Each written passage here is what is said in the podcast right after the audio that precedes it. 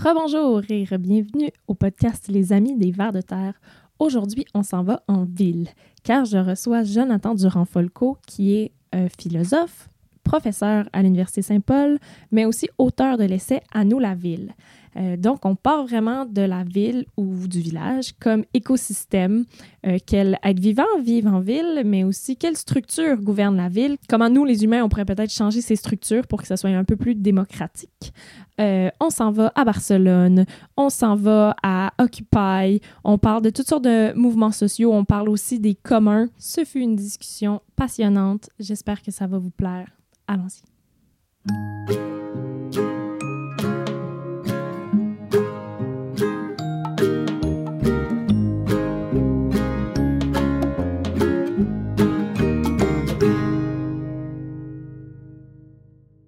Alors, je suis en compagnie de Jonathan Durand-Folco, qui est euh, philosophe. Tu as fait des études de philosophie à l'UDM, à l'Université Laval, et tu enseignes aussi euh, à l'Université Saint-Paul, à l'Université d'innovation sociale. Est-ce que tu pourrais nous donner quelques... Ben, tout d'abord, bienvenue. Allô, bonjour. Merci pour cette invitation. Ça fait plaisir. On, commence très cordialement parce qu'on avait déjà commencé cette entrevue, puis on a dû la recommencer. Fait que là, on est mhm. rendu euh, super habitué. Mais ouais, je me demandais si tu pouvais euh, juste nous expliquer brièvement c'était quoi cette, cette école-là, parce que c'est relativement nouveau, puis c'est peut-être pas tout le monde qui en a entendu parler. Oui, en fait, dans les, grandes lignes, notre école d'innovation sociale, en fait, c'est un département universitaire qui est situé dans l'Université de Saint-Paul à Ottawa. Et euh, dans ce département, on a plusieurs programmes euh, qui offrent des cours qui touchent à la fois sur des initiatives citoyennes, l'économie sociale, des formes d'entrepreneuriat social aussi pour créer des initiatives, des coops qui visent à répondre à des besoins concrets, je dirais, mais aussi essayer de transformer la société. Donc, euh, en fait, c'est une nouvelle discipline qui émerge, qui est à la fois ancrée dans les sciences humaines pour essayer de comprendre le monde, comprendre euh, disons, les relations de pouvoir et ce qui crée différentes inégalités, mais qui est mhm. aussi une forme d'aspect appliqué, parce qu'on cherche non seulement à euh, expliquer, comprendre le monde tel qu'il existe, mais aussi de trouver des trucs, solutions, réponses pour essayer de changer les choses. Donc, on a des trucs qui touchent euh, la mobilisation citoyenne, communication, démarrage d'organisation. Donc, c'est ça, c'est un programme qui est interdisciplinaire. Ouais, c'est trop cool. Moi, j'ai vraiment pas l'intention de retourner à l'école tout de suite, mais si jamais je voulais aller étudier, euh, je pense que j'aimerais ça, ce genre de programme-là, tu sais, par rapport à, par exemple, un bac en travail social ou qui est quand même un peu plus appliqué ou même en, sciences politiques ou en sociaux. Euh, mm-hmm. que tu étudies toujours, voici le monde, voici ce que les gens ont dit sur le monde, mais des fois, ça manque un peu de Ah, mais moi, comment je peux agir? Euh, fait que ça a l'air super intéressant, le, c'est récent quand même, ça fait quoi? Quatre, ans, trois ans que vous êtes? Oui. Euh? Euh, en fait, on a différents programmes. On a lancé le bac il y a un an, le mm.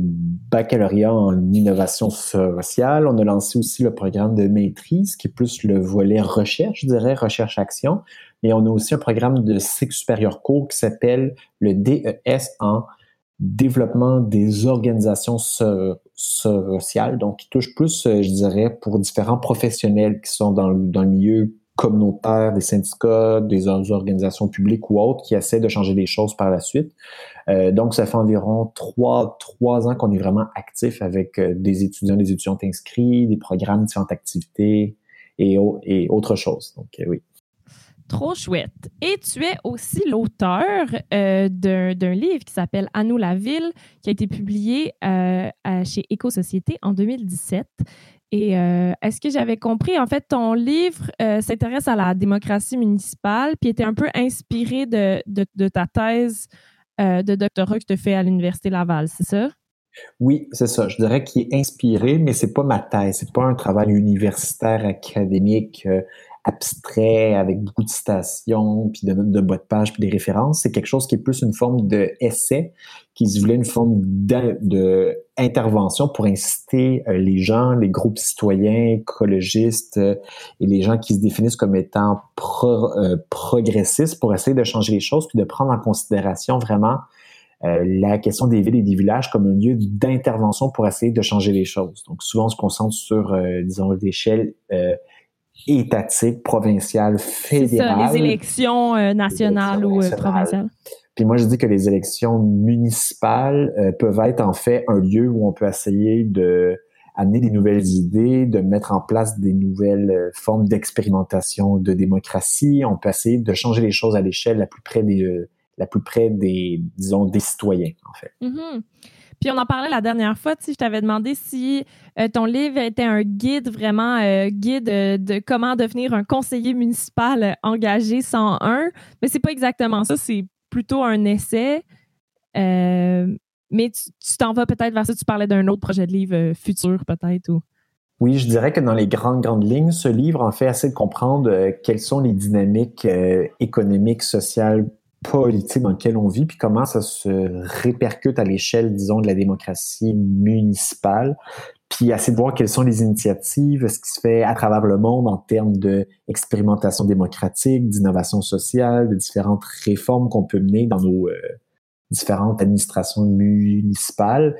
Mais c'est pas un livre, je dirais, euh, hyper concret, pratique pour quelqu'un qui, du jour au lendemain, voudrait de, disons, devenir euh, futur conseiller municipal puis essayer de se présenter aux élections. Puis ça serait bon de faire peut-être un petit guide beaucoup plus simple euh, qui serait peut-être une suite du livre qui pourrait en quelque sorte inspirer les gens puis leur montrer vraiment de façon un peu plus concrète comment on fait, quels sont les leviers d'action de pouvoir, puis comment est-ce qu'on fait pour essayer de gagner les prochaines élections municipales avec un projet qui ose essayer euh, de réinventer le monde puis de proposer des nouvelles avenues.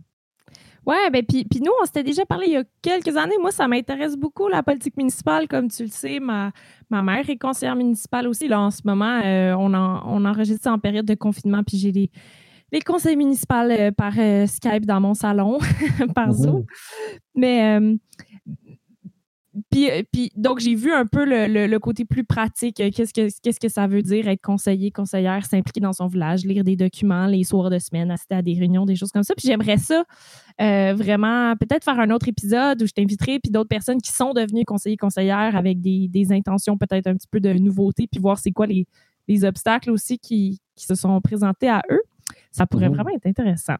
Puis ma, ma première question, en fait, J'aimerais remonter un peu à quel moment dans ton parcours euh, scolaire tu t'es mis à, t'intéresser à, la démocratie puis à la démocratie municipale en particulier, euh, ce qui est mm-hmm. quand même pointu là, comme, euh, comme champ, on pourrait dire. Oui, mais en fait, je dirais la première idée, le premier germe vraiment de de réflexion qui est venue avec l'idée qu'il faut essayer de réinventer la démocratie à l'échelle la plus près de nous. Euh, c'est dans le sillage en fait du mouvement Occupy, donc un mouvement comme Occupons, euh, en fait Occupy Wall Street, Occupons Montréal, Occupons Québec. Puis à cette époque-là, moi j'étais situé à l'université Laval, j'habitais là depuis, euh, en fait j'habitais dans la ville de Québec depuis un an et demi environ. Et euh, il y a eu ce mouvement-là de, de groupes citoyens, de gens un peu sortis nulle part qui essayaient de critiquer le système puis expérimenter une forme de démocratie directe dans un espace public, en fait, qui était situé euh, à Québec dans le quartier euh, Saint-Roch. On est en 2011, si je me trompe pas. 2011, c'est ça, ouais. C'est en 2011, avant la, la, grève étudiante, en fait, la grande, c'est ça, le printemps érable qu'on a appelé. Et puis, euh, dans cette expérimentation-là, en fait, j'ai vu de mes yeux, en quelque sorte, la capacité de gens qui n'étaient pas auparavant euh, expérimentés, professionnels euh, de la démocratie, à essayer de prendre différentes décisions ensemble, de faire des assemblées, de s'organiser. puis, ça a été au même moment le début de ma thèse, en fait, de doctorat. Donc, je commençais à suivre des cours. Puis, puis en fait, c'est peut-être un heureux hasard. J'avais un cours à l'automne 2011 qui portait sur la philosophie politique de la ville. Donc, euh, toute la question de la justice sociale, euh, du rôle du pouvoir, euh, de façon large, mais aussi un peu plus au niveau des enjeux urbains. Donc, en quoi la ville comme espace d'interaction sociale, comme milieu de vie, comme espace où s'exprime une diversité euh, de groupes de citoyens, de façon d'être ensemble. Euh, puis la question de l'espace public aussi qu'on traitait dans, dans, disons, dans notre cours. On a discuté du droit à la ville. Et là, toutes ces réflexions, je dirais, philosophiques, euh, que je lisais dans mes livres se trouvait en direct devant moi dans cette expérimentation citoyenne et ce qui se déroulait dans le mouvement Occupons Québec a inspiré mes réflexions dans le cadre de ce cours aussi. Donc, je dirais c'est dans cette articulation-là entre la réflexion, l'action, théorie, pratique euh, que c'est fait enfin en quelque sorte euh, cette forme de étincelle qui m'a dit non, je dois faire le reste de ma thèse de doctorat vraiment sur la question de la démocratie. Comment faire pour que ce genre d'expérimentation sociale démocratique puisse durer au-delà de la mobilisation d'Occupons Québec. Donc, euh, je voyais que ça allait prendre fin, mais comment on pourrait faire durer ce genre d'expérience de démocratie participative vivante? Puis c'était en quelque sorte cette étincelle-là qui m'a donné envie d'écrire une thèse sur la démocratie participative au niveau des villes. C'est drôle parce qu'en 2011, moi, j'étais, je, commençais mon, mon euh, ben là, ça va trahir nos différentes d'âge, mais je commençais mon, ma, mon DEC, excusez, mes études collégiales, puis euh, au Cégep du Vieux-Montréal, puis je me rappelle très bien, il y avait une prof de sciences politiques, elle s'appelait Madame Valentin, c'était particulier, Valérie Valentin, une affaire avec des V, en tout cas. Puis elle avait invité dans le cours euh, de sciences politiques des gens d'Occupy qui étaient venus nous expliquer un peu c'était quoi le but, puis d'où ça venait, puis tout ça. Puis c'était tout nouveau. Là. Moi, j'arrivais de la campagne, puis c'était tout nouveau, puis bien excitant. Mais Occupy, tu sais, je venais d'arriver, fait que ça... je ne suis pas... Euh, je suis pas allée physiquement vraiment. Euh, puis c'est sûr, après, il y a eu tout 2012, euh, puis là, ça a été comme une grosse explosion. Mais je me rappelle d'un événement similaire, je pense, en termes de démocratie. Euh, là, on est quelques années plus tard, peut-être en 2015-2016. Il y a eu en France l'expérience Nuit debout. Mhm. Puis il y a eu une genre d'expérimentation Nuit debout à Montréal. Moi, on m'a demandé d'animer des, des, des, assemblées de foule comme ça. Puis c'était très c'était d'un côté très excitant parce qu'il y avait des gens qui avaient peut-être l'impression qu'ils n'avaient jamais eu l'exercice de la démocratie. Mhm puis que là, on leur demandait de voter, puis ce qu'ils allaient voter, ça allait être euh, mis en, Ça allait avoir un effet, puis euh, leur voix comptait et tout ça. Mais d'un autre côté, autant dans Occupy, autant Nuit debout et tout ça, ça a été un peu ridiculisé, non? Mais je me rappelle dans les médias, puis dans différentes autres structures, c'était des pains comme broche à foin, mal organisés, pas structurés, du monde qui savent pas ce qu'ils veulent. Alors qu'au contraire, moi, j'avais l'impression que c'était tout le contraire de ça. Ben non, c'était organisé, mais d'une manière démocratique. Te rappelles-tu un peu de la réponse euh, plus, plus euh, je veux pas dire institutionnelle, mais je veux dire le, reste de la société, comment ils ont perçu ça? Est-ce que tu penses que. En tout cas, vas-y. je peux arrêter ma question. En fait, je dirais, euh, comme à l'époque, quand ça a commencé, ce mouvement-là, il y avait toute la critique, en fait, de dire, en fait, nous sommes les 99% puis il y a 1% des plus riches euh, des grandes banques du système financier qui accaparent la richesse. Puis ce slogan-là, puis cette mobilisation euh, qui est amenée par la base, par des groupes de citoyens, ce qu'on appelait aussi ces mouvements des indignés. Donc les indignés, je pense qu'il y avait un grand appui dans la population. C'était pas un mouvement aussi qui voulait euh, briser des vitres, c'était pas un mouvement de casseurs ou ainsi de suite. Puis la technique de cette occupation de l'espace public de façon durable, permanente, euh, durant quelques semaines. Au début, les pouvoirs publics trouvaient ça gentil, inoffensif. Puis même, euh, euh, je me souviens en fait de certains conseils municipaux qui au début trouvaient, oui, ils ont le droit de manifester, d'occuper l'espace public, ça ne dérange pas trop trop, mais ça a pris pas beaucoup de temps pour que par la suite, ils commencent, comme tu dis, à avoir des critiques dans les médias. nous, on était dans la région de Québec, donc toutes les ce qu'on appelle les radios, poubelles, contestataires, plutôt de oh droite. My God, j'imagine même pas. oui, donc euh, il y avait beaucoup de gens qui étaient critiques, même des gens opposés à nous qui venaient nous voir dans ces assemblées-là, mais la plupart du temps, vu qu'il y avait une ouverture à la discussion, même les gens qui venaient un peu pour essayer de euh, soit nous critiquer, nous attaquer ou nous déstabiliser, on était capable d'entrer en discussion aussi avec ces gens-là. Donc, euh, je trouvais qu'à l'époque, du moins, euh, on était bien reçus auprès de la population, mais ultimement, on sentait que ça allait pas pouvoir durer un an, euh, qu'elle allait éventuellement, quand on, allait, quand on allait faire différentes actions, déranger un peu plus les pouvoirs publics, cette forme-là de autonomie qu'ils nous avaient laissée, fait qu'on transgressait les règles euh, au niveau municipal euh, la ville a progressivement mis différentes mesures, envoyé des services d'ordre, d'incendie pour essayer. Ça. Oui, entre autres, c'est ça. Moi, ce que je me souviens de... de, Montréal puis de d'autres occupations, euh, notamment en 2012, le cégep dans lequel j'étais est tombé en local, donc on a tenté d'un peu occuper le, devant, genre du cégep. Puis rapidement, les réponses, c'était toujours les pompiers qui disaient c'est pas sécuritaire, c'est inflammable, il faut que vous vous en alliez, ce qui est très pratique, euh, évidemment. C'est ça. Donc ça, ça a été utilisé beaucoup. Puis un truc aussi qui est arrivé, c'est que nous, au début, coopérait beaucoup avec les forces, euh, en fait, les différents pompiers qui venaient, puis même qu'on essayait de respecter les, les lettres, euh, en fait, la lettre des règlements municipaux. Euh, puis a un point tel où, par exemple, il disait qu'on pouvait pas avoir d'installation permanente sur le lieu. Puis là, du jour au lendemain, en fait, il y a quelqu'un ou plusieurs personnes qui ont construit une grande infra infrastructure en bois pour faire un genre d'entrepôt. Il y avait de la nourriture, des choses comme ça.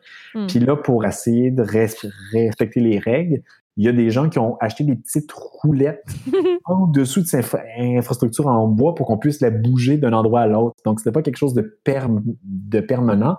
Donc, il y a eu comme un, je pourrais dire, un jeu un peu avec les forces de l'ordre pour essayer de pouvoir rester sur place le plus, le plus longtemps possible. Puis après environ un mois, au milieu de la nuit. Moi, j'étais pas présent sur place, mais les flics sont arrivés, les policiers, puis ont tout euh, défait le camp. Hmm. Puis, euh, du jour au lendemain, on pouvait plus être euh, sur le lieu. On avait expérimenté cette forme-là de démocratie directe.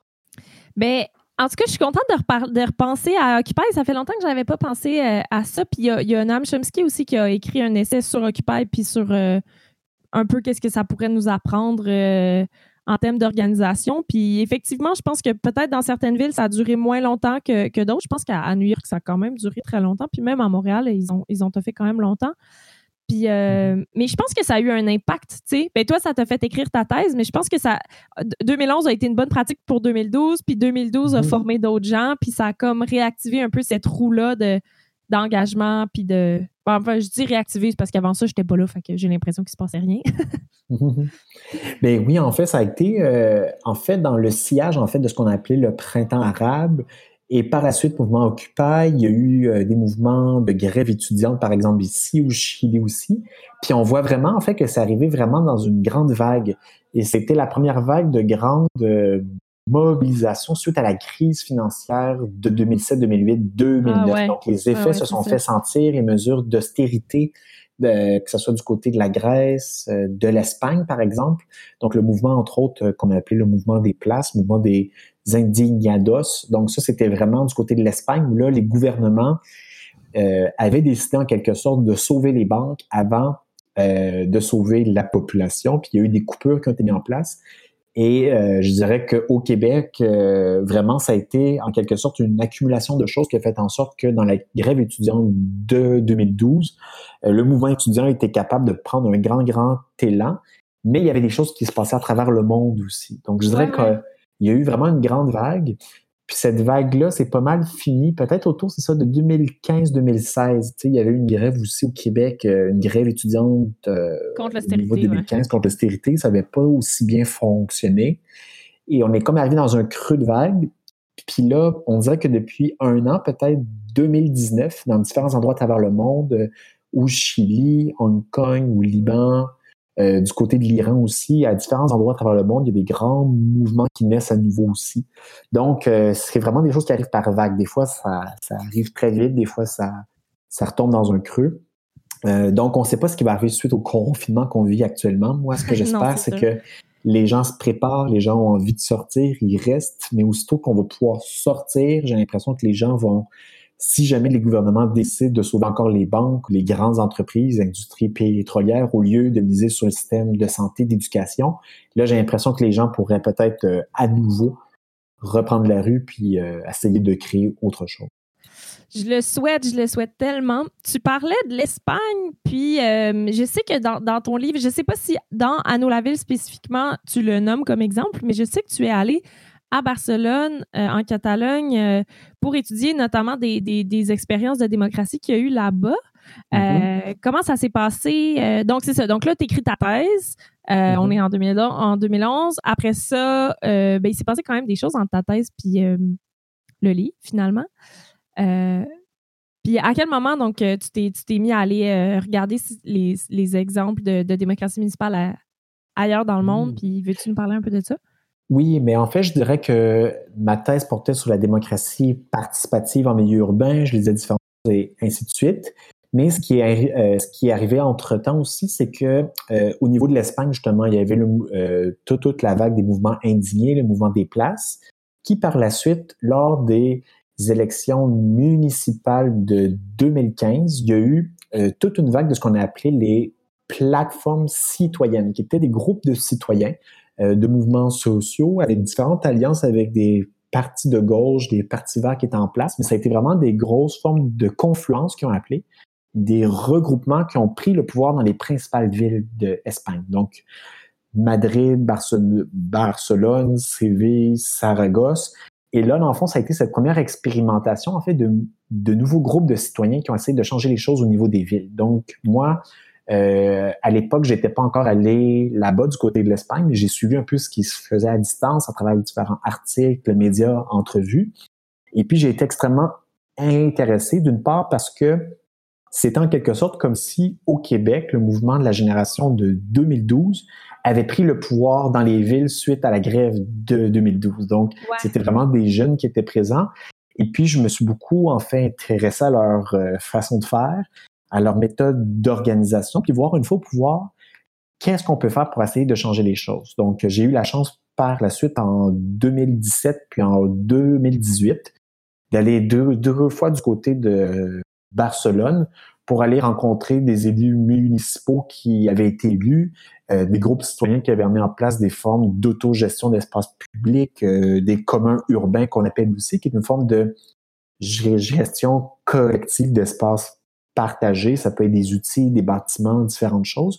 Puis, euh, j'ai été vraiment inspiré par leur façon de faire en termes de euh, reprise en main des institutions publiques, puis essayer d'avoir une forme de gouvernance originale aussi. Euh, donc, c'est ça, j'ai eu la chance de voir des gens là-bas. Est-ce que c'était tu dirais une genre de nouvelle classe politique, c'est-à-dire que c'est des gens qui n'avaient pas nécessairement de l'expérience en politique. En tout cas, moi, moi 2012, j'ai l'impression que c'est ça. C'était comme des gens qui avaient, on disait des jeunes qui n'étaient pas politisés ou qui n'avaient pas d'expérience ou qui connaissaient rien là-dedans. Puis finalement, ah ben, ah ben, ils font de la politique, ces, ces jeunes-là. Ils sont capables d'aller dans les médias, ils sont éloquents, ils ont un plan, ils défendent quelque chose. Est-ce que tu mhm. dirais que c'était comme une, une nouvelle euh, classe politique qui s'est créée? Oui, euh, mais en fait, est-ce qu'on peut appeler ça une classe politique? Euh, ben, peut-être c'est ouvert à débat, mais je comprends ce que peut-être tu essaies de dire. Puis c'est ça aussi, c'est une nouvelle génération qui n'avait pas été des politiciens professionnels. C'était vraiment des gens qui venaient de mouvements sociaux, des groupes activistes, des étudiants, il y avait des professionnels de la santé, euh, des économistes aussi, mais la plupart des gens n'avaient pas été au pouvoir avant. C'est cette arrivée-là vraiment d'une nouvelle génération avec des idées et puis euh, qui ont essayé de mettre en place euh, des choses justement au niveau de la démocratie numérique entre autres, avec un outil de en fait de démocratie numérique qui est sous forme euh, open source, qui permet à n'importe quel citoyen citoyenne de soumettre des idées à la ville, de faire voter des budgets participatifs avec des différentes assemblées aussi dans les rues, dans les places publiques. Donc il y avait cette expérimentation que même une fois au pouvoir, on essaie de faire durer la démocratie pour pas que ce soit juste uniquement le mouvement citoyen initialement, suivi de gens qui gouvernent à la place du peuple, mais vraiment de co-gouverner avec le peuple. Mais ça, ça se fait souvent sous, euh, sous forme de tension. Il y a eu différents accrochages. Ça n'a pas été toujours évident non plus. Non, j'imagine. Euh, puis, on, ce qu'on a pu voir aux dernières élections municipales, sur la dizaine de villes qui avaient été conquises par des groupes de citoyens, il y en a deux qui sont encore en place. La ville de Barcelone, c'est encore la même, euh, la même mairesse, puis la même équipe. Euh, qui a été capable de garder le pouvoir, mais vraiment les passer à un cheveu de perdre, en fait. Hmm. Donc, euh, c'est quand même difficile aussi, une fois qu'on a des belles grandes idées, des rêves de changement social, de révolution, même on pourrait dire, ben arriver euh, au pouvoir dans une administration avec des règles qui sont imposées par d'autres niveaux de gouvernement, c'est extrêmement difficile de changer les choses aussi. Ben c'est ça, c'est que je me rends compte que des fois, les gens peut-être réalisent pas que les règles puis la structure au niveau des, des villes puis des villages est presque plus rigide que si tu arrives, que tu, tu, te fais élire au niveau national, au sens que si tu es le gouvernement d'État puis qu'il y a des règles que tu n'aimes pas, des affaires de même, ben tu les changes, alors que les mhm. municipalités sont prises dans des règlements. Aussi, la fiscalité, ce qui est... à chaque fois, je mhm. trouve ça super intéressant, mais c'est à peu près le sujet le moins sexy au monde. Parler de fiscalité municipale, j'ai l'impression que les il y a peu de gens peut-être qui, qui, ça intéresse, mais pourtant, mhm. toutes les villes, puis tout le développement qui se fait, puis l'étalement urbain, tout ça, c'est parce que les villes ont besoin de taxes parce que c'est leur seul revenu. Euh, donc, est-ce mhm. que est-ce que c'est ça? Est-ce que tu peux parler un peu peut-être de, certaines barrières auxquelles euh, les, gens qui ont essayé de faire des choses nouvelles et plus démocratiques se sont euh, opposés, que ça soit en Espagne ou ailleurs? Oui, mais en fait, comme tu l'as bien, tu l'as bien évoqué là, la question de la fiscalité municipale, c'est-à-dire quelles sont les sources de revenus pour les villes, c'est les impôts, les taxes. Mais par exemple, ici au Québec, environ 80% euh, des revenus des villes viennent de la taxe foncière, donc la taxe sur les biens immobiliers, sur les terrains, les différentes maisons. Puis donc la taxe que excuse-moi, je voulais pas mhm. t'interrompre. La taxe que les, maisons, par exemple, si tu possèdes une maison, le propriétaire de la maison va payer une taxe pour euh, la grandeur de son terrain, ainsi que les, usines ou les, activités industrielles payent une taxe aussi. les entreprises aussi. Puis souvent, ce qui arrive, c'est que les entreprises, vu qu'on veut différents investissements privés à venir s'installer. On va baisser la taxe pour en fait pour certaines entreprises pour les inciter à venir ici plutôt qu'ailleurs. Mais euh, ça fait en sorte que les villes justement ont cette forme de incitatif au fait que ça se développe davantage. Donc même la spéculation immobilière qui fait en sorte que la ville devient de moins en moins abordable pour euh, les gens moins aisés, fortunés, les classes moyennes, même qui veulent acheter une propriété actuellement du côté de Montréal, mais si on voit dans les grandes villes d'Europe, c'est encore pire. Ça devient extrêmement difficile, en fait, d'avoir accès à la propriété. Mais cette dynamique-là fait en sorte que la ville gagne de l'argent. Puis si elle veut changer les règles de financement, elle a en quelque sorte les mains liées parce que c'est quelque chose qui est décidé par le niveau national. Fait que ça fait en sorte que la ville, si elle veut changer les choses, elle ne pourra pas le faire elle-même. Il faut qu'il y ait une grande alliance entre différentes villes puis qu'ultimement, que ce soit le gouvernement national qui change les règles du jeu, donc qui répartisse autrement la richesse. Puis ça... Mhm, ouais. Non, mais c'est ça. Puis non seulement tu peux pas vraiment décider de changer ça, mais en plus, si tu veux essayer de faire des choses euh, nouvelles, excitantes, tu dois quand même, la ville doit quand même débourser pour des, frais qui sont constants, c'est-à-dire euh, l'entretien des routes, euh, les poubelles, euh, juste faire mhm. passer des camions de poubelles, des camions de recyclage, maintenant les, camions de compost, parce que les gens, ils ont vraiment pas compris que le compost, à la base, tu peux faire ça dans ta cour. Bref, je ne vais pas m'étendre là-dessus, mais faire des camions, réparer des routes, ça, c'est genre le, le, Il y a déjà une grosse marge de ton budget qui est bouffée par des frais de fonctionnement ou même des investissements ou des choses que les équipes d'avant ont faites. Ce qui fait que tu arrives là avec des beaux rêves et des beaux espoirs, mais ta marge de manœuvre est relativement restreinte. C'est ça, c'est vraiment extrêmement difficile parce que justement, il y a plein de dépenses dans les, dans les différentes infrastructures, les services publics de proximité, l'entretien des parcs, la fonction publique municipale, il y a beaucoup d'employés, il y a tout, euh, justement, on peut pas faire n'importe quoi non plus. Euh, un truc, moi, que je propose dans mon livre, c'est d'aller voir un peu de ce qui se fait dans différents endroits à travers le monde, créer des différentes entreprises municipales. Donc, c'est-à-dire, par exemple, il y aurait peut-être une entreprise publique, mais au lieu que ce soit une société d'État comme Hydro-Québec, par exemple, on en a beaucoup ici euh, au Québec, mais envisager peut-être, on pourrait avoir, par exemple, une entreprise municipale qui pourrait produire des fruits et des et différents légumes pour la population qui en a moins accès, mais qui pourrait vendre aussi. Donc, on pourrait penser à différentes sociétés de développement, par exemple, pour une infrastructure numérique, on pourrait penser à voir comment la ville pourrait peut-être créer elle-même, euh, puis essayer d'intervenir dans sa propre économie pour essayer de changer les choses. Donc, ça, c'est une des pistes qu'on pourrait envisager. Hmm. Mais ultimement, si on veut en quelque sorte euh, favoriser la démocratie à la base, il faudrait décentraliser les pouvoirs, puis au-delà de la décentralisation des pouvoirs compétences, aussi décentraliser euh, les différentes ressources financières euh, qu'on peut avoir. Donc, euh, si je me trompe pas, le gouvernement provincial du Québec, avant les élections de la CAQ, a, d'ailleurs passé une loi qui, là, c'est vraiment des échos de moi qui ai entendu du monde parler de ça. Là. Je ne sais pas si tu es un peu plus au courant, mais une loi qui sous couvert de donner plus de pouvoir aux villes, finalement enlever un peu d'autonomie. Je ne sais pas si tu, vois de euh, quoi je parle. Oui, mais en fait, c'est le euh, c'est la loi 122 qui était une loi qui visait principalement à reconnaître que les municipalités sont des gouvernements de proximité et à augmenter à ce titre leur autonomie et leur pouvoir. Donc ça, c'est une loi vraiment qui disait les, euh, gouvernements, en fait, les municipalités vous n'êtes pas de simples créatures des gouvernements provinciaux, vous êtes des gouvernements de proximité. Puis on leur a attribué une marge de manœuvre pour euh, faire différentes choses. Donc euh, au niveau euh, là, je me souviens plus précisément, ma mémoire fait défaut un peu, mais on leur a accordé du moins un peu plus de pouvoir, de compétences.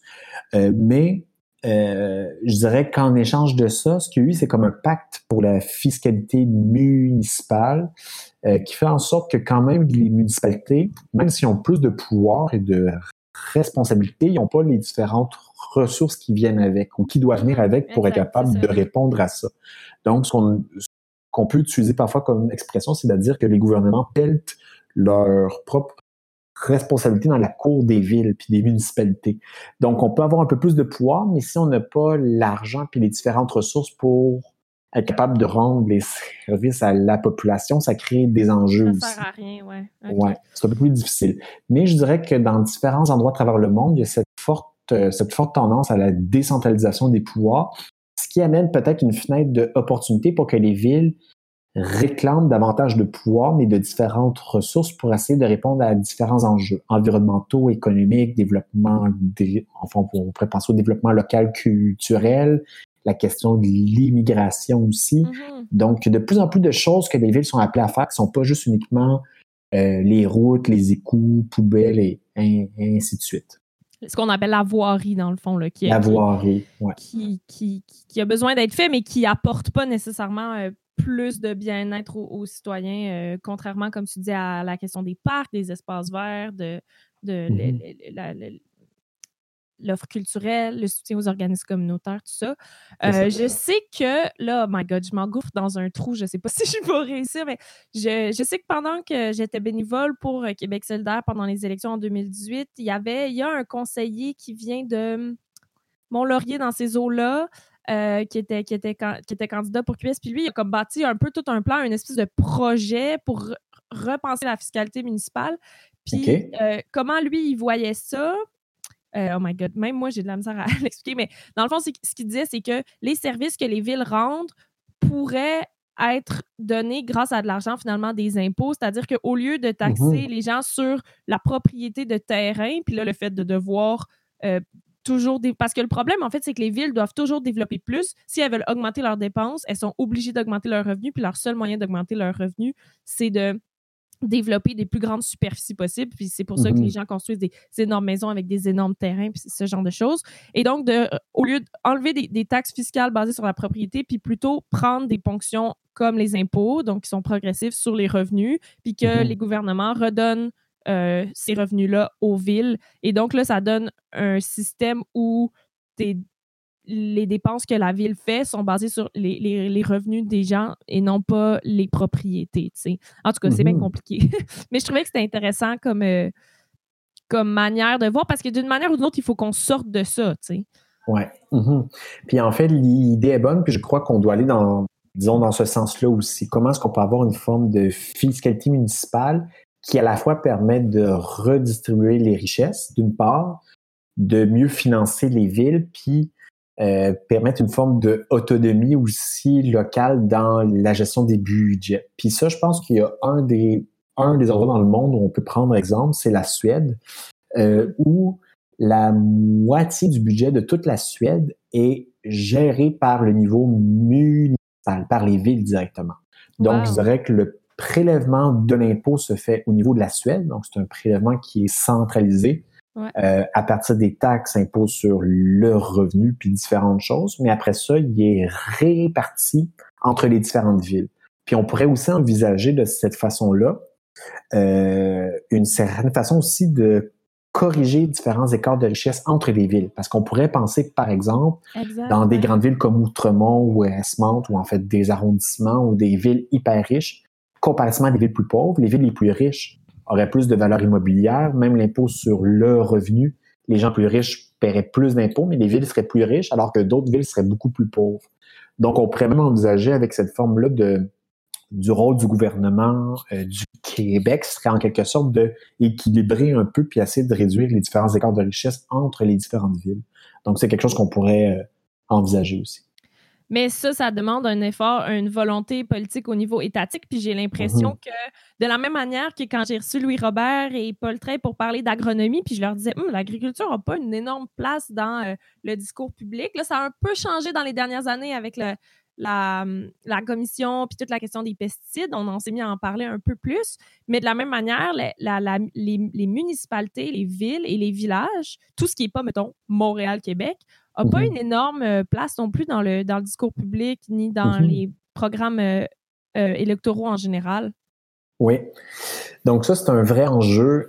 on voit, c'est vrai que dans notre espace public et médiatique, la ville de Montréal, vu que c'est aussi, bon, la ville de Montréal puis la grande région de Montréal, c'est la moitié de la population du Québec. Je pense que c'est près de 4 millions ah. d'habitants qui habitent dans la grande région de Montréal.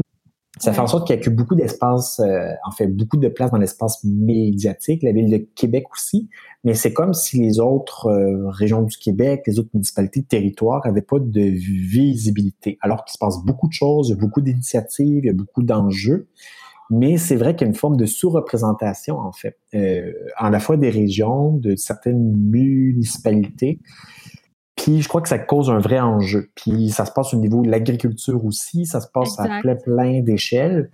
Puis il y a vraiment quelque chose qu'on doit essayer d'envisager pour essayer de réduire cet, cet euh, écart-là, je dirais, à la fois de visibilité, de reconnaissance, de richesse de différentes ressources entre les grands centres urbains, puis les plus petites villes, municipalités et autres choses qui souvent se retrouvent à être des espaces où les gens habitent. Il y a très peu de ressources pour faire des grands projets de développement. Puis, en plus, qu'on peut assister depuis environ, euh, je dirais depuis l'arrivée des libéraux de Jean, euh, de Philippe Couillard, puis ce qui ont mis en place une forme de recentralisation du pouvoir. On a pu voir ça au niveau du système de santé. Donc, au lieu d'avoir un système de santé avec euh, plein d'endroits dans différentes régions, on va recentraliser dans les grands, grands centres avec, avec des spécius. Parle-moi-en pas. Moi, j'ai fait mon bac au complet sous le règne de justement des, libéraux puis euh, de Gaëtan Barrette. Puis en quatre ans, euh, j'étais supposée sortir de là avec un diplôme puis une job dans le système de santé. Puis quand j'ai fini mon bac, ben, le système de santé, il était tout pété. Puis je suis jamais allée travailler là-dedans. Oh là là, exactement. C'est ça. Ça crée beaucoup de choses. Puis ça, ça fait perdre, en fait, il y a beaucoup de gens qui habitait comme euh, j'ai mon ancienne belle-mère qui était en Beauce, elle travaillait dans son dans son euh, dans un service de santé local, puis elle a perdu son emploi, ils ont supprimé les cadres, elle a dû déménager à Québec. Puis il y a beaucoup d'exodes de gens qui étaient des professionnels de la santé, des experts et tout ça, qui ont dû par la suite bouger, puis, puis après ça, déménager vers les grands centres. Puis c'est pas. Euh, j'aimerais faire un lien aussi. Euh, j'essaie de pas trop parler nécessairement du coronavirus dans mes enregistrements parce que je voudrais que le podcast puisse être écouté à n'importe quel moment euh, dans l'espace-temps. Mais mm-hmm. ce que tu dis, je pense que ça a un impact direct avec comment en ce moment on est aux prises avec une pandémie, puis les systèmes de santé est tout désorganisé. Il n'y a pas beaucoup de cadres pour organiser le, déploiement. Puis c'est mm-hmm. peut-être une des raisons pour laquelle c'est aussi difficile euh, dans le système de santé en ce moment euh, parce que tout a été finalement centralisé et donc les endroits, euh, les petits centres de services locaux ont perdu toutes leurs ressources. Ça doit avoir eu un, vrai impact. Je ne sais pas précisément parce que je ne suis pas expert de toutes les réformes qui ont eu lieu puis de la restructuration, mais il y a eu du sous-financement chronique du système de santé, des restructurations, comme tu dis, qui ont centralisé. Fait que quand c'est centralisé, puis il y a une seule personne qui prend des, décisions dans les grands centres, puis qui doit décider ce qui se passe à l'autre bout, vu qu'il n'y a pas les yeux sur le terrain, il n'y a pas de lien direct avec les gens qui travaillent à la base, c'est beaucoup plus difficile par la suite de pouvoir, euh, disons, gérer efficacement, déployer différentes ressources. Donc, euh, ouais, comme toi, je crois aussi que ça doit avoir un vrai impact qu'on sent aujourd'hui de façon très, très concrète euh, dans le système de santé. OK. Retournons un petit peu en arrière dans ce que tu, parlais tout à l'heure. Euh, je l'ai noté euh, quand tu parlais de Barcelone puis de certains communs. Euh, puis d'ailleurs, c'est une des raisons pour laquelle je t'ai invité. on s'est rencontrés au festival Virage lorsque tu donnais une conférence justement sur les communs. C'était aussi l'année où le bâtiment 7 allait ouvrir ou venait d'ouvrir ou quoi que ce soit.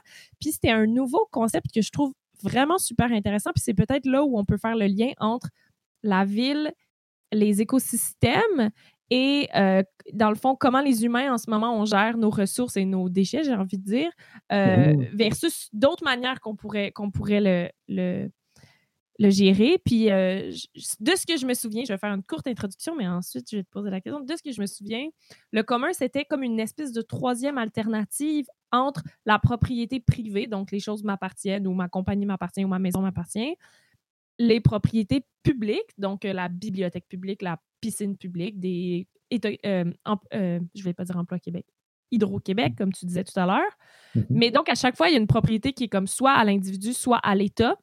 Mm-hmm. Et les communs sont comme une, une, porte de sortie finalement pour pouvoir gérer les choses de manière plus communale ou, régionale ou décentralisée, justement. Euh, est-ce que j'ai est-ce que j'ai bien expliqué? Oui, très très bien. C'est ça en fait. Euh, en fait, c'est une façon de gérer ensemble différentes ressources qui sont partagées par un groupe. Donc, pour qu'il y ait le commun, des fois, on va dire, bon, le bien, le bien commun, comme l'air, l'eau, l'éducation, ainsi de suite.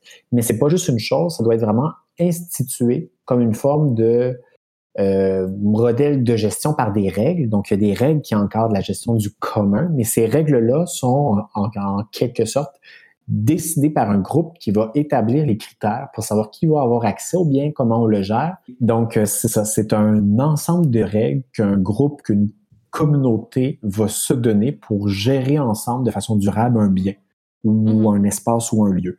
Donc, euh, ça peut être une terre agricole, ça peut être une zone de pêche, ça peut être un logiciel libre comme euh, Wikipédia, par exemple, qui est un commun numérique euh, qui est co-construit par des millions d'utilisateurs à travers le monde. Puis il y a des communs dans des régions urbaines, en zone de...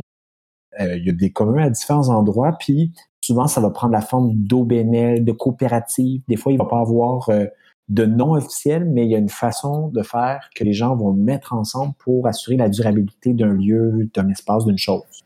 Mais c'est ça. Fait le commun, c'est pas nécessairement euh, une entité, euh, on va dire, légale ou structurée. C'est plutôt un concept ou une philosophie de des gens qui gèrent l'utilisation d'un lieu ou d'une ressource ensemble. C'est comme. Oui, je dirais c'est un petit peu des deux. Parce qu'il faut que les gens, c'est une philosophie, c'est un concept, mais c'est aussi quelque chose que les gens font ensemble. Puis, euh, souvent, par exemple, ça va prendre la forme d'un OBNL, organisme non lucratif ou d'une coopérative, mais ça se pourrait aussi qu'un OBNL soit pas un vrai commun. On peut penser à des coquilles vides administratives dirigées par trois, quatre personnes qui gèrent un budget quelconque. C'est pas un vrai mm-hmm. commun. Ou on pourrait penser, par exemple, à la caisse, euh, mais en fait au mouvement des jardins, qui à la base, il y avait différentes caisses populaires, autonomes, locales ou ainsi de suite, mais avec le temps, Desjardins s'est recentralisé c'est devenu une forme d'institution financière soumise à différents impératifs de rentabilité, de spéculation, et ainsi de suite. Là, est-ce que le mouvement des jardins s'en un commun? C'est peut-être matière à discussion, débat. Certains diront que c'est une banque, d'autres non. Mais euh, on peut voir ici que c'est un concept qui est flou, mais pour que ce soit un vrai commun, qu'il y ait des gens qui participent activement à la gestion d'une chose qui leur appartient ensemble. Puis ce que je trouve intéressant aussi avec les, communs, c'est que finalement, pour comprendre un peu les communs, puis aussi se dire, ah ben cette idée-là, elle sort pas de nulle part. Pendant longtemps, les humains euh, ont euh, géré toutes sortes de ressources euh, de manière commune.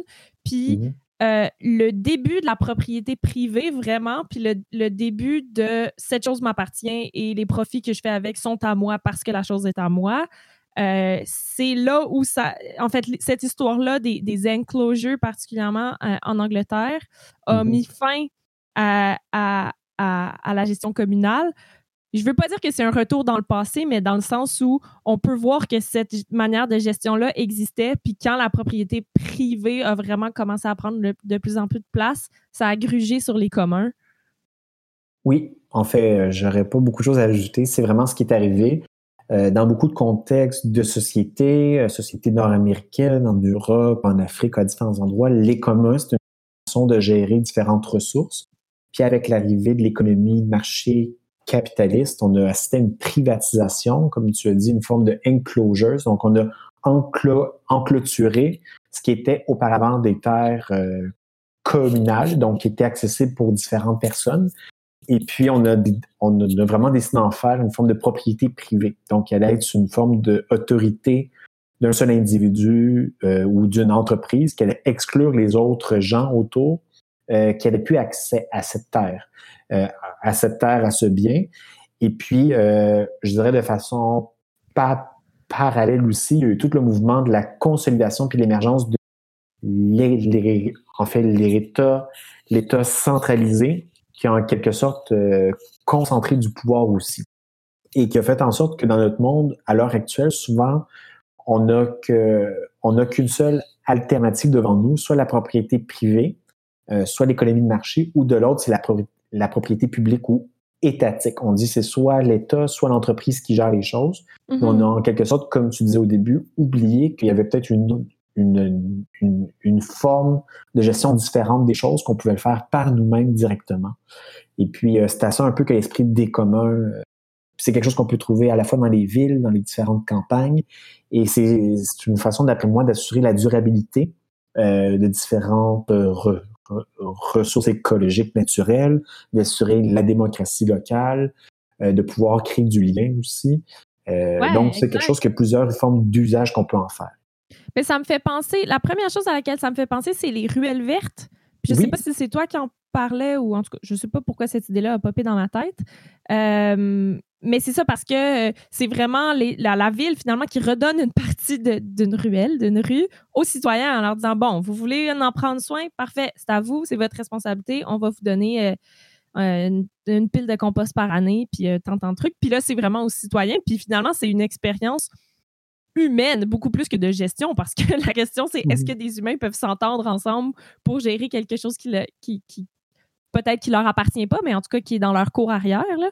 Euh, puis tu parlais de lien en fait peut-être que l'enjeu c'est ça c'est de réapprendre à, à, partager à se dialoguer à gérer ensemble plutôt que donner ça donner la responsabilité soit à un individu propriétaire soit à l'État c'est ça. Oui, en fait, je crois que l'exemple des ruelles vertes, du côté de Montréal, parce qu'il y a plusieurs ruelles, mais il y en a dans différentes villes.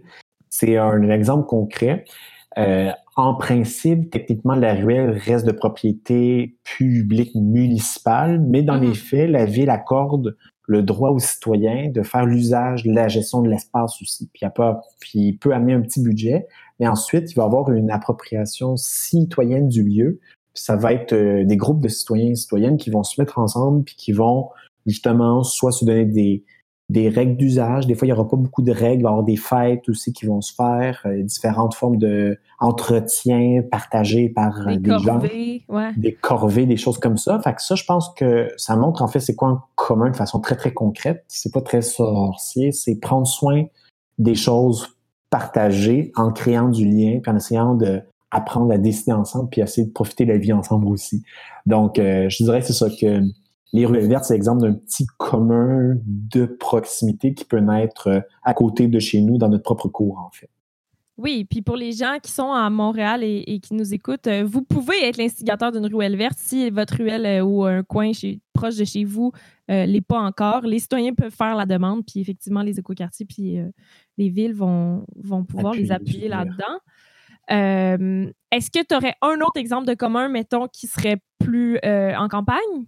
Euh, d'une manière, ou, de commun qui n'existe pas, mais mhm. de choses qui pourraient être gérées de manière communale euh, autour de chez, de, chez moi, mettons, que j'habite en campagne. oui, en campagne, mais en fait, j'ai eu une discussion récemment avec des gens qui avaient coopérative de sol, de, la coopérative de sol, de solidarité l'affluent. Donc, euh, qui est sur le bord du mont du mont Massif. Donc, je pense à Rivière Saint-François ou quelque chose comme mm-hmm. ça. Et puis, euh, c'est une coopérative euh, qui est située en fait en quelque sorte sur le bord d'une forêt habitée, puis qui est un ancien lieu, c'est un lieu historique, patrimonial, naturel. Puis, dans cet espace-là, ils ont une forme d'hébergement touristique, café culturel. Euh, c'est une coop. Donc, déjà, dans le modèle de gestion, il y a plusieurs types de membres. C'est géré par un groupe de personnes. Il y a beaucoup de citoyens bénévoles qui viennent. Mais au-delà de la coop, c'est aussi un lieu de vie où il y a différentes activités. Puis les gens qui portent le projet de la coopérative euh, de l'affluent veulent justement que ça devienne un lieu carrefour d'initiatives citoyennes, puis que les gens puissent développer du pouvoir sur leur espace de vie. Donc, je dirais que ça, moi, j'ai peu la chance de la voir de mes yeux encore, de la visiter, mais c'est vraiment comme une forme de coopérative qui intègre une auberge de jeunesse, des unités pour que les gens viennent habiter, camping, café, où il y a différentes activités sociales, culturelles, puis il y a la création de commun dans cet espace-là. Donc, est-ce euh, ouais. est-ce que cette coop-là s'occupe aussi de la gestion? Tu parlais d'une forêt d'une gestion d'un territoire? Euh, en fait, euh, je, je, crois qu'il y a des gens dans la coopérative qui siègent sur des comités de concertation de gestion avec la MRC et d'autres gens pour la gestion de la forêt habitée aussi. Mais c'est pas la coopérative elle-même qui gère cet espace-là. Mais je sais qu'actuellement, cette coopérative-là, en quelque sorte, est proche aussi, euh, en fait, du gros complexe aussi euh, lié au, disons, à l'industrie à l'industrie du ski aussi sur le ben, Mont Le Club Med, hein? Le, le Club Med est en voie de devenir un Club Med. Exactement, c'est ça. Que ça, euh, par exemple, c'est un promoteur privé immobilier qui a beaucoup de pouvoir, en fait, sur eh, la municipalité, sur la MRC, sur la région. Donc, cette coop-là se trouve à être un petit joueur à côté, justement, du gros Club Med qui est en train d'être construit à l'heure actuelle. Ça pose une question, justement, de la cohabitation de l'espace du territoire. À quoi sert le à quoi sert le territoire public? Est-ce que ça doit être géré pour la communauté, pour des intérêts privés? Euh, pour les touristes. Euh, pour les touristes, avant tout pour les gens qui habitent là. Donc, euh, justement, le, le, commun ou la gestion de l'espace, ça pose toutes ces questions-là. À qui appartient la ville, le territoire, la commune? Est-ce qu'on peut avoir une pluralité d'usages? Il y a peut-être des promoteurs privés qui peuvent cohabiter avec des communs et autre chose. Est-ce que l'un va empiéter sur l'autre? Donc, euh, c'est toutes des questions qui émergent, en fait, euh, puis qu'on hmm. peut voir naître dans différents espaces de la ville, du territoire, dans différentes campagnes. Euh, donc, c'est ça. Ben, en fait, ce qui est intéressant, ce que, tu soulignes, c'est que de la même manière qu'en ce moment, la propriété privée cohabite avec la, propriété publique dans plusieurs cas, le commun, c'est pas non plus le but de dire, ben, ça pourrait être mon but, de dire dans un monde anarchiste, il n'y a plus aucune propriété privée, mais on peut aussi intégrer ces communs-là dans des choses qui existent déjà, puis dans un système qui existe déjà. Puis comme tu disais, profiter peut-être de certaines petites fenêtres d'opportunité. Si dans votre ville, il y a des élections, ou s'il y a un projet qui est en train de se développer, ou s'il y a des terres qui doivent être protégées, euh, on peut passer à GNL euh, au Saguenay en ce moment. Toutes ces mhm. luttes-là peuvent être des, opportunités pour rassembler des gens. Puis à partir du moment où les gens sont rassemblés puis veulent protéger des choses ensemble, bien, on peut amener euh, cette idée du, du commun finalement. Oui, je suis entièrement d'accord avec ça. Est-ce que tu aurais des, suggestions de, lecture ou d'autres ressources si euh, les gens s'intéressent à, l'idée du commun? Je sais que euh, je pense qu'il y a des, des, livres un peu plus philosophiques, euh, pointus, profonds là, uh-huh. sur la question, mais je ne sais pas si tu as d'autres suggestions. En fait, dans les suggestions de livres, c'est drôle parce qu'en langue française, il n'y a pas beaucoup de livres accessibles sur les communs.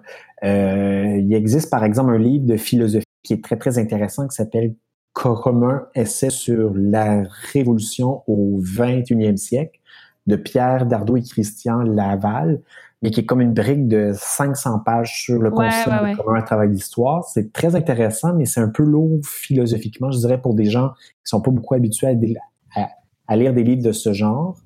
Euh, il y a un livre de Elna Ostrom, qui est une économiste, une des premières à avoir vraiment remis de l'avant l'idée des communs dans la science économique. Ça s'appelle Gouverner les communs.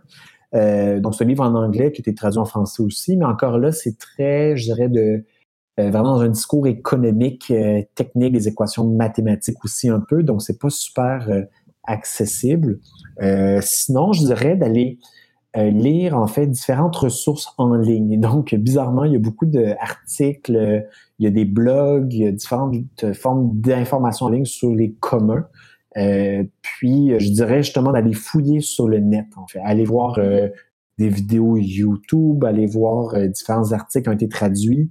c'est beaucoup plus simple que de se procurer un seul livre qui sera en quelque sorte la base de référence sur les communs. Sinon, il y a par exemple le dictionnaire des biens communs qui sont publiés au PUF. Donc, c'est un gros dictionnaire de 1500 pages avec différentes entrées. Mais ça, ça peut aussi servir de base, de guide. Donc, il y a un mot qu'on qu'on connaît pas vraiment. On peut aller voir dans le dictionnaire, aller fouiller. Mais en même temps, c'est quand même une grosse brique aussi. Donc, Est-ce que euh, l'Internet est un commun? bonne question. En fait, historiquement, ça l'a été, ça l'est de moins en moins parce que l'Internet a été en quelque sorte privatisé. Il y a des contrôles de surveillance, il y a euh, des formes de différents réseaux, il y a de la propriété privée, il y a des espaces aussi où il n'y a pas de propriété, mais c'est pas du commun non plus, c'est des zones sombres du web. Hmm. Donc, je dirais que l'Internet devrait être un commun. Donc, il faudrait qu'il soit géré en commun. Il faudrait que les infrastructures aussi, les télécommunications, les fermes de serveurs, les câbles, les taux, soient gérés en commun. Mais à l'heure actuelle, la plupart des infrastructures qui sont de base à l'Internet sont soit privées, soit étatiques. Mm. Puis euh, sur Internet, on trouve autant différents, le, disons, des logiciels propriétaires, mais il y a beaucoup de logiciels libres aussi. Donc, par Oui. exemple, il y a différentes campagnes qui disent on, do- on devrait peut-être contribuer à la déglougui- un peu la dégooglisation d'Internet pour essayer de trouver différentes alternatives libres en commun à différentes plateformes comme Facebook, euh, à Google, à différentes compagnies privées qui gèrent les différentes données qu'on produit puis qui vont les revendre par la suite à des compagnies, à des publicitaires, des annonceurs, ainsi de suite. Donc, il y a vraiment une lutte à mener au niveau du numérique pour faire en sorte que les outils qu'on peut utiliser soient de plus en plus tournés vers les, les communs, vers des formes de propriété à but non lucratif, pour assurer que ça soit vraiment euh, au service de l'intérêt général puis des gens qui œuvrent à utiliser des choses plutôt qu'une source de profit pour une minorité de gens. Exact. D'ailleurs, euh, c'était comme une petite autoplug parce que j'ai fait un épisode du Pirate Podcast spécifiquement sur l'Internet, puis les débuts de l'Internet, puis on parle un peu de tous ces enjeux-là. Si ça vous intéresse, alors il devrait être en ligne euh, très bientôt. Puis peut-être que je m'enlignerai vers une petite conclusion, vu que ça fait déjà un, un- un moment euh, qu'on parle. Euh, la raison pour laquelle je voulais t'inviter, ben, je trouve tou- toujours ça fascinant. Puis euh, pour moi, c'était évident que euh, la ville est un écosystème au sens où ça, ressemble, ça rassemble des individus qui ont des liens entre eux, ça doit gérer des ressources, des déchets, et- etc.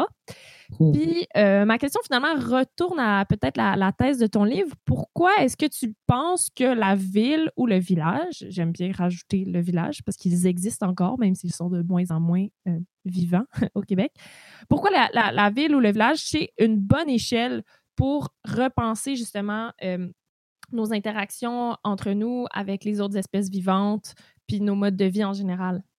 Mhm. En fait, c'est une très bonne question. Je dirais, euh, pour, euh, pour essayer de résumer, c'est que les villes, les villages, les communautés humaines qui sont définies par leur espace sont en quelque sorte imbriquées au sein d'écosystèmes.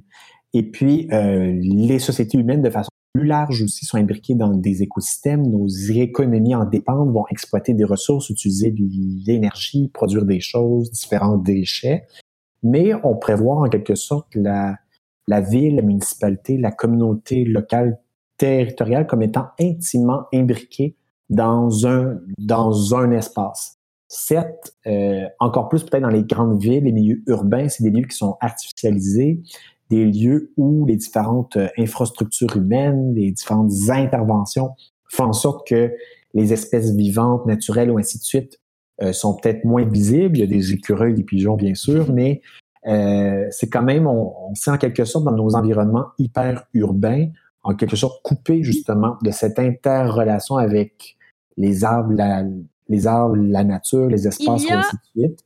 Il y a des vers de terre en ville. Ils Des sont vers de là. terre. On ne les voit pas, mais ils sont là.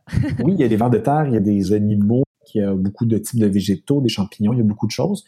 Et je dirais en fait que repenser notre relation au monde à partir du milieu de vie où on est situé, ça permet en quelque sorte de jeter un regard différent sur comment on peut justement tisser des liens avec les écosystèmes, avec les ressources, euh, les ressources locales, puis comment on peut mieux faire usage des différents espaces qui sont autour de nous au lieu de dépendre de ce qui est produit à l'autre bout du monde. Ouais. Donc, dans une euh, perspective qu'on va appeler souvent, bon, soit d'écologie sociale, euh, résilience locale, de démocratie, de relocalisation de l'économie. Il y a Ben, cette idée-là. Oui, de décroissance presque à la limite. Si on, Oui. si on, on se dit, OK, ben là, on est rendu à une échelle planétaire, nos, nos échanges se passent comme sur une échelle gigantesque, puis on veut ramener ça à des échelles plus locales, ça fait partie de la, de la philosophie de la décroissance aussi. Aussi, oui, c'est ça. Donc, l'idée à base, c'est de euh, pouvoir développer à nouveau davantage d'autonomie à l'échelle, à l'échelle locale. Ça peut être l'autonomie alimentaire, l'autonomie énergétique, euh, l'autonomie en termes d'approvisionnement pour euh, différents, euh, différents produits de base. Et puis, je crois que la ville, le village, la commune, c'est un espace où on peut justement essayer de reconstruire cette forme d'autonomie des communautés humaines, puis essayer de tisser des liens avec le milieu dans lequel on vit. Donc, je dirais que d'essayer de penser à nouveau la ville comme une forme d'écosystème qui est imbriqué dans d'autres écosystèmes vivants. Mhm. C'est une des façons de miser sur la décroissance, la relocalisation de l'économie, sur une société à échelle humaine. Et puis, c'est une, c'est une opportunité justement de pouvoir inventer des nouvelles façons de habiter le monde, de bricoler, euh, de développer de la débrouillardise et différentes choses qu'on a de besoin dans la vie de tous les jours. Ça me fait penser au concept de biorégion. Euh, je me rappelle plus exactement d'où ça venait, mais c'était un peu cette idée de relocaliser notre économie en fonction de la région euh, biologique, mais j'ai envie de dire écologique dans, la, dans laquelle on est finalement. Mm-hmm. Oui, en fait, le concept de biorégion, euh, je ne sais plus précisément qui l'a inventé, mais c'est euh, un concept que je reprends un peu dans mon livre, mais que plusieurs auteurs écologistes ont repris. C'est dire qu'il faut envisager justement les communautés humaines non pas uniquement en fonction des limites administratives actuelles, qui sont parfois un peu arbitraires. Pourquoi la municipalité, sa limite est située à tel, tel endroit plutôt qu'à une autre? Pourquoi est-ce qu'on ne pourrait pas envisager peut-être la construction de liens économiques, socioculturels en prenant compte justement des limites en quelque sorte organiques des différents écosystèmes, puis penser nos interrelations avec ces, avec ces différents espaces, avec des, des rivières, des bassins versants, avec euh, des lieux, des champs, puis essayer de penser notre agriculture, euh, peut-être nos, nos, petites euh, industries, pour qu'elles soient mieux intégrées dans ces régions écologiques. Donc, c'est un des courants, des courants de pensée même qui vont dire, ben, au lieu de penser aux différents États, nations tels qu'ils sont coupés actuellement, peut-être on pourrait repenser peut-être à une forme de redécoupage des différentes limites frontières en fonction des écosystèmes. Mais là, mhm. ça pose des questions aussi. Les écosystèmes, ils ont évolué à travers le temps. Puis parfois, peut-être qu'il y a une ville qui habite euh, à cheval sur deux écosystèmes. Est-ce qu'il faudrait qu'elle soit coupée en deux? Donc, en fait, c'est une, en fait, c'est une question ouverte. Mais ça, disons, ça mérite de poser la question où sont les vraies frontières? Où est-ce qu'on devrait euh, soit se développer ou soit euh, développer des liens avec notre environnement dans lequel on vit? Ouais, ben puis c'est sûr, c'est une grosse question, c'est un gros casse-tête, mais j'ai envie de dire aussi la question de la biorégion, euh, ça remet en question, comme tu dis, les États-nations, le fait qu'il y ait un même gouvernement qui va gouverner Terre-Neuve, le, le Bas-Saint-Laurent, les plaines de Saskatchewan, puis les montagnes, tu sais, c'est comme on vit tellement dans des écosystèmes différents, puis des, des qui, qui, qui, donc nous donnent des activités économiques ou alimentaires différentes. Mais le gouvernement, finalement, fait fi de ça, puis euh, organise mm-hmm. un peu tout de la même manière, tu sais. Euh, mm-hmm. Ouais. Ah ben c'était vraiment, je suis vraiment contente d'avoir réussi finalement à enregistrer cet épisode, Jonathan. Merci euh, je le répète, tu as écrit le livre À nous la ville. Donc, si vous avez envie d'avoir un, un petit avant-goût justement de ces réflexions sur la, démocratie municipale et tout ça, allez chercher ça. Y est-tu, je suis super pas bonne avec les ressources en ligne puis les livres en mm-hmm. ligne, mais y a-tu moyen d'y avoir accès en temps de confinement en ligne ou alors on l'achète puis on le commande puis on attend qu'il arrive? Parce que les bibliothèques sont fermées aussi. C'est ça, mais en fait, vous avez deux options différentes. soit que vous l'achetez en ligne en format numérique, donc il est disponible, mais vous pouvez aussi encourager les petits libraires, les librairies indépendantes sur euh, le site web leslibraires.ca. C'est une coop qui réunit différentes librairies. Puis, il y a plusieurs librairies qui livrent encore, donc euh, qui livrent directement elles-mêmes ou euh, des fois à travers la poste ou différentes choses. Donc, vous pouvez aussi commander de chez vous des livres si vous préférez les lire en format imprimé, papier, ben ou sinon le livre est disponible en format numérique également. Tu fais, tu fais, tellement bien de le rappeler, de grâce, de grâce, de grâce, n'utilisez pas Amazon pour acheter des livres que je vous ai recommandés. Ça me ferait mal à mon petit cœur. Donc, tu, fais vraiment bien de le dire. Il y a des libraires euh, québécois locaux qui peuvent euh, vous livrer euh, ces livres-là. Ou finalement, on va bien finir par pouvoir sortir de chez nous. Vous pouvez aller le chercher à la bibliothèque. ben, écoute, merci énormément d'avoir de, pris le temps pour le podcast des Amis des Vers de Terre. Merci beaucoup à toi. Merci, merci. Cet épisode a été produit par Pirate Productions grâce au soutien du programme Jeunes volontaires d'Emploi Québec.